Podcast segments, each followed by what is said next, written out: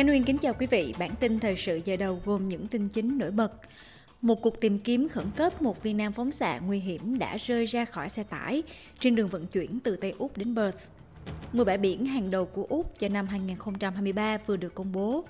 Và Việt Nam, Mỹ cảnh báo kem dịp bão bán trên mạng của Việt Nam có hàm lượng chì cao.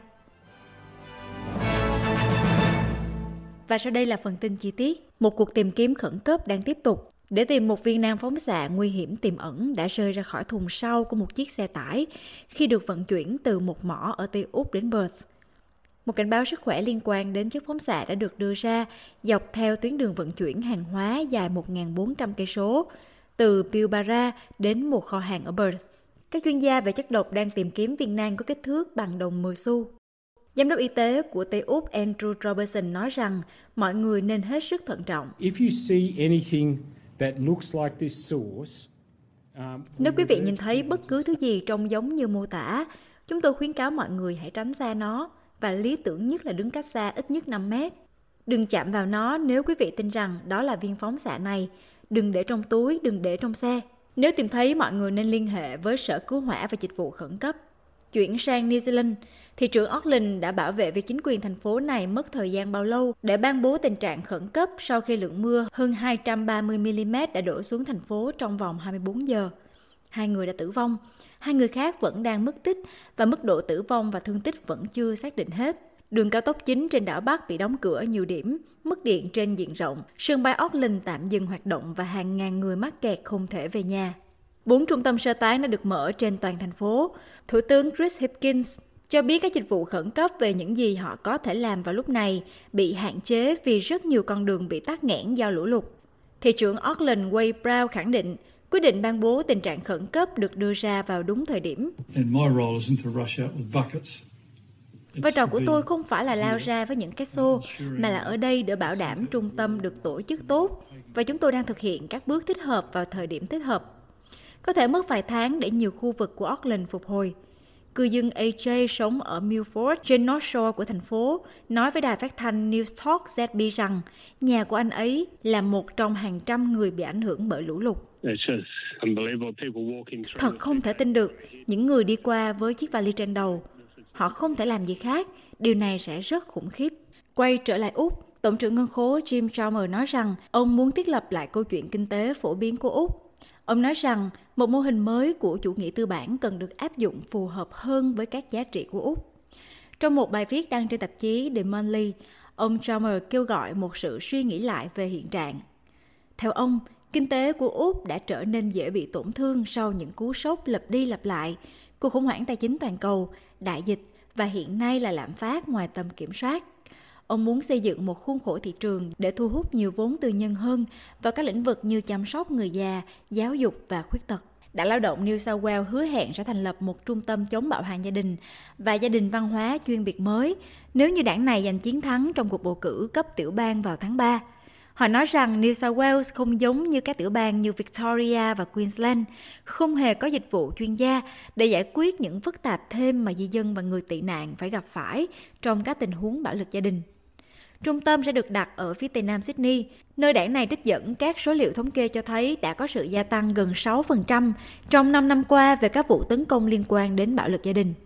Lần đầu tiên, Nam Úc đã giành được danh hiệu mơ ước bãi biển đẹp nhất nước Úc, với vịnh Stokes trên đảo Kangaroo, được đánh giá là địa điểm cho năm 2023. Danh sách những bãi biển đẹp nhất của Úc năm 2023 do Bộ Du lịch Úc tuyển chọn, bao gồm ít nhất một bãi biển ở mỗi tiểu bang lãnh thổ phía Bắc và một lãnh thổ bên ngoài của Úc. Little Bondi ở East Arnhem Land đứng vị trí thứ bảy, trong khi Flying Fish Cove của Christmas Island giữ vị trí thứ 9. Danh sách này cũng bao gồm bãi biển Boomerang ở bờ biển Trung Bắc New South Wales, bãi biển Cầu Vòng ở Queensland, vịnh Apollo ở Victoria, vịnh Adventure ở Tasmania và vịnh Hamelin ở Tây Úc. Trên khắp nước Úc có hơn 11.000 bãi biển, đại lục và hải đảo.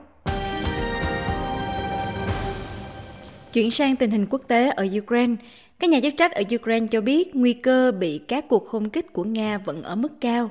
Tên lửa và máy bay không người lái của Nga đã giết chết ít nhất 11 người và làm bị thương 11 người khác, được cho là một phản ứng đối với việc các nước phương Tây quyết định cung cấp xe tăng cho Ukraine. Vụ việc này xảy ra khi các bộ trưởng tư pháp châu Âu gặp nhau tại Stockholm để thảo luận về việc những kẻ phạm tội ác chiến tranh trong cuộc xung đột Nga-Ukraine kéo dài gần một năm sẽ bị trừng phạt như thế nào. Bộ trưởng Tư pháp Thụy Điển Gunnar Stromer nói rằng một tòa án tội phạm chiến tranh sẽ phải được thành lập. Tôi nghĩ điều đó vừa thực tế vừa là cách duy nhất để thực hiện. Không ai phạm loại tội ác chiến tranh này sẽ được tự do. Điều rất rất quan trọng là chúng ta sẽ tìm cách bắt những người ra tay phải chịu trách nhiệm. Một số người sống sót sau thảm họa Holocaust đã đánh dấu ngày tưởng niệm Holocaust bằng cách tham dự buổi chiếu phim về chuyến tham quan thực tế ảo đến trại tập trung Auschwitz ở Ba Lan. Ngày tưởng niệm Holocaust năm nay đánh dấu 78 năm kỷ niệm giải phóng trại Auschwitz. Hơn 1,1 triệu người, 90% trong số đó là người Do Thái, đã bị Đức Quốc xã giết tại Auschwitz trong Thế chiến thứ hai. Khoảng 6 triệu người Do Thái nói chung đã bị giết trong thảm họa Holocaust. Miriam Cohen đã tạo ra trải nghiệm thực tế ảo và cô ấy nói rằng chương trình này nhằm mục đích nhắc nhở mọi người về sự khủng khiếp của Holocaust để ngăn chặn những điều tương tự xảy ra trong tương lai.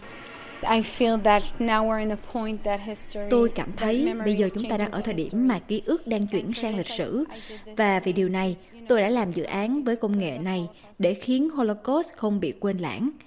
Và tôi muốn tiếp cận tất cả những người Do Thái trên toàn thế giới trước tiên sau đó là những người không phải do thái, để kể lại những gì đã xảy ra và không bao giờ để điều này xảy ra nữa với bất kỳ ai, không chỉ với người do thái cũng liên quan đến auschwitz ở đức, một người sống sót từ Auschwitz-Birkenau đã phát biểu tại một phiên họp đặc biệt tại Quốc hội Đức như một phần của sự kiện kỷ niệm 78 năm kể từ ngày giải phóng trại tử thần của Đức Quốc xã.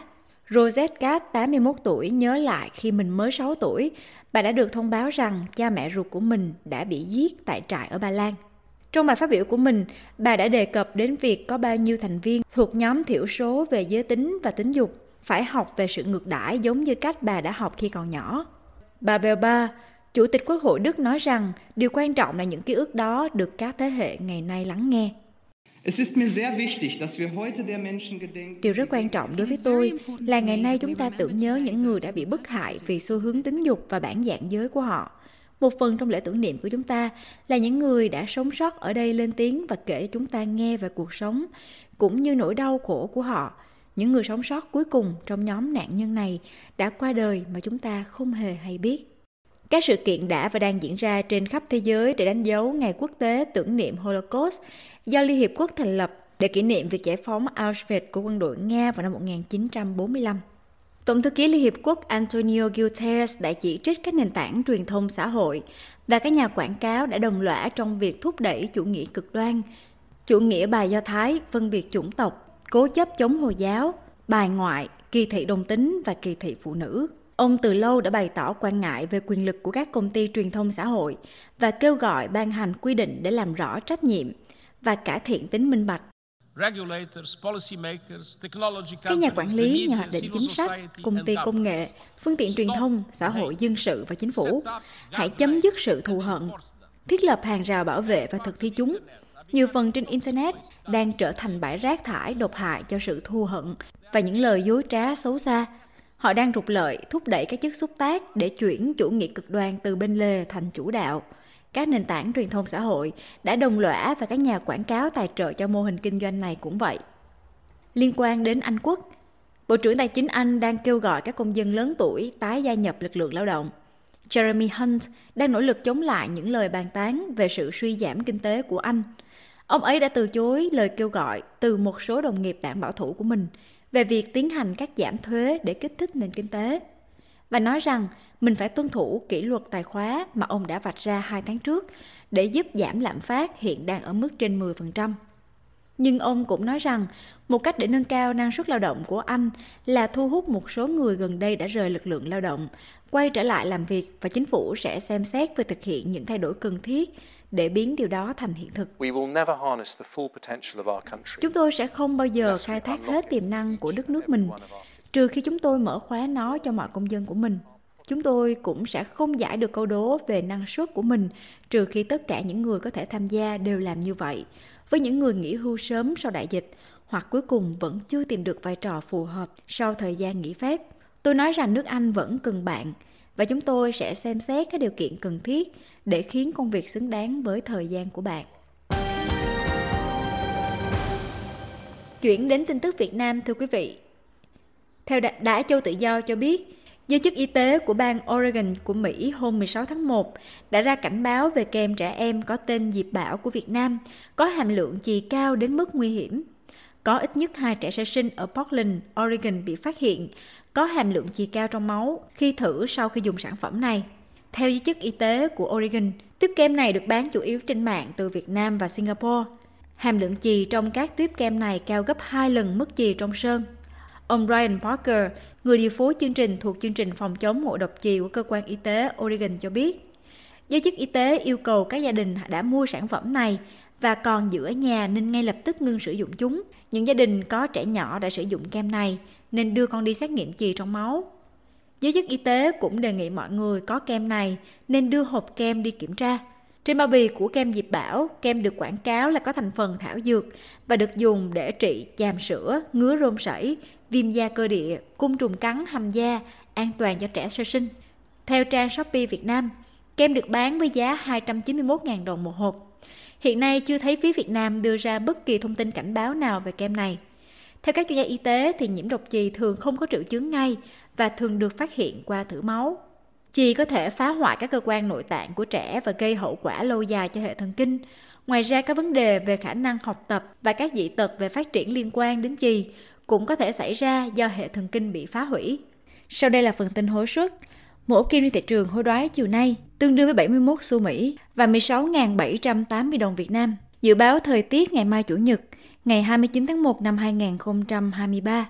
Perth, trời hầu như nắng cả ngày 18-34. Adelaide, trời có mưa vào buổi sáng 18-26. Melbourne, có 1 đến 2 cơn mưa 20-24. Hobart, trời mây mù nhiều nơi 14-23. Canberra có 1 đến 2 cơn mưa 18-29. Wollongong có 1 đến 2 cơn mưa 23-28. Sydney có thể có mưa 23-30. Newcastle trời nắng hầu như cả ngày 22-33. Brisbane trời mây mù nhiều nơi 23-31. Cairns có 1 đến 2 cơn mưa 25-31 và Darwin, trời mưa có thể có dông 25-30.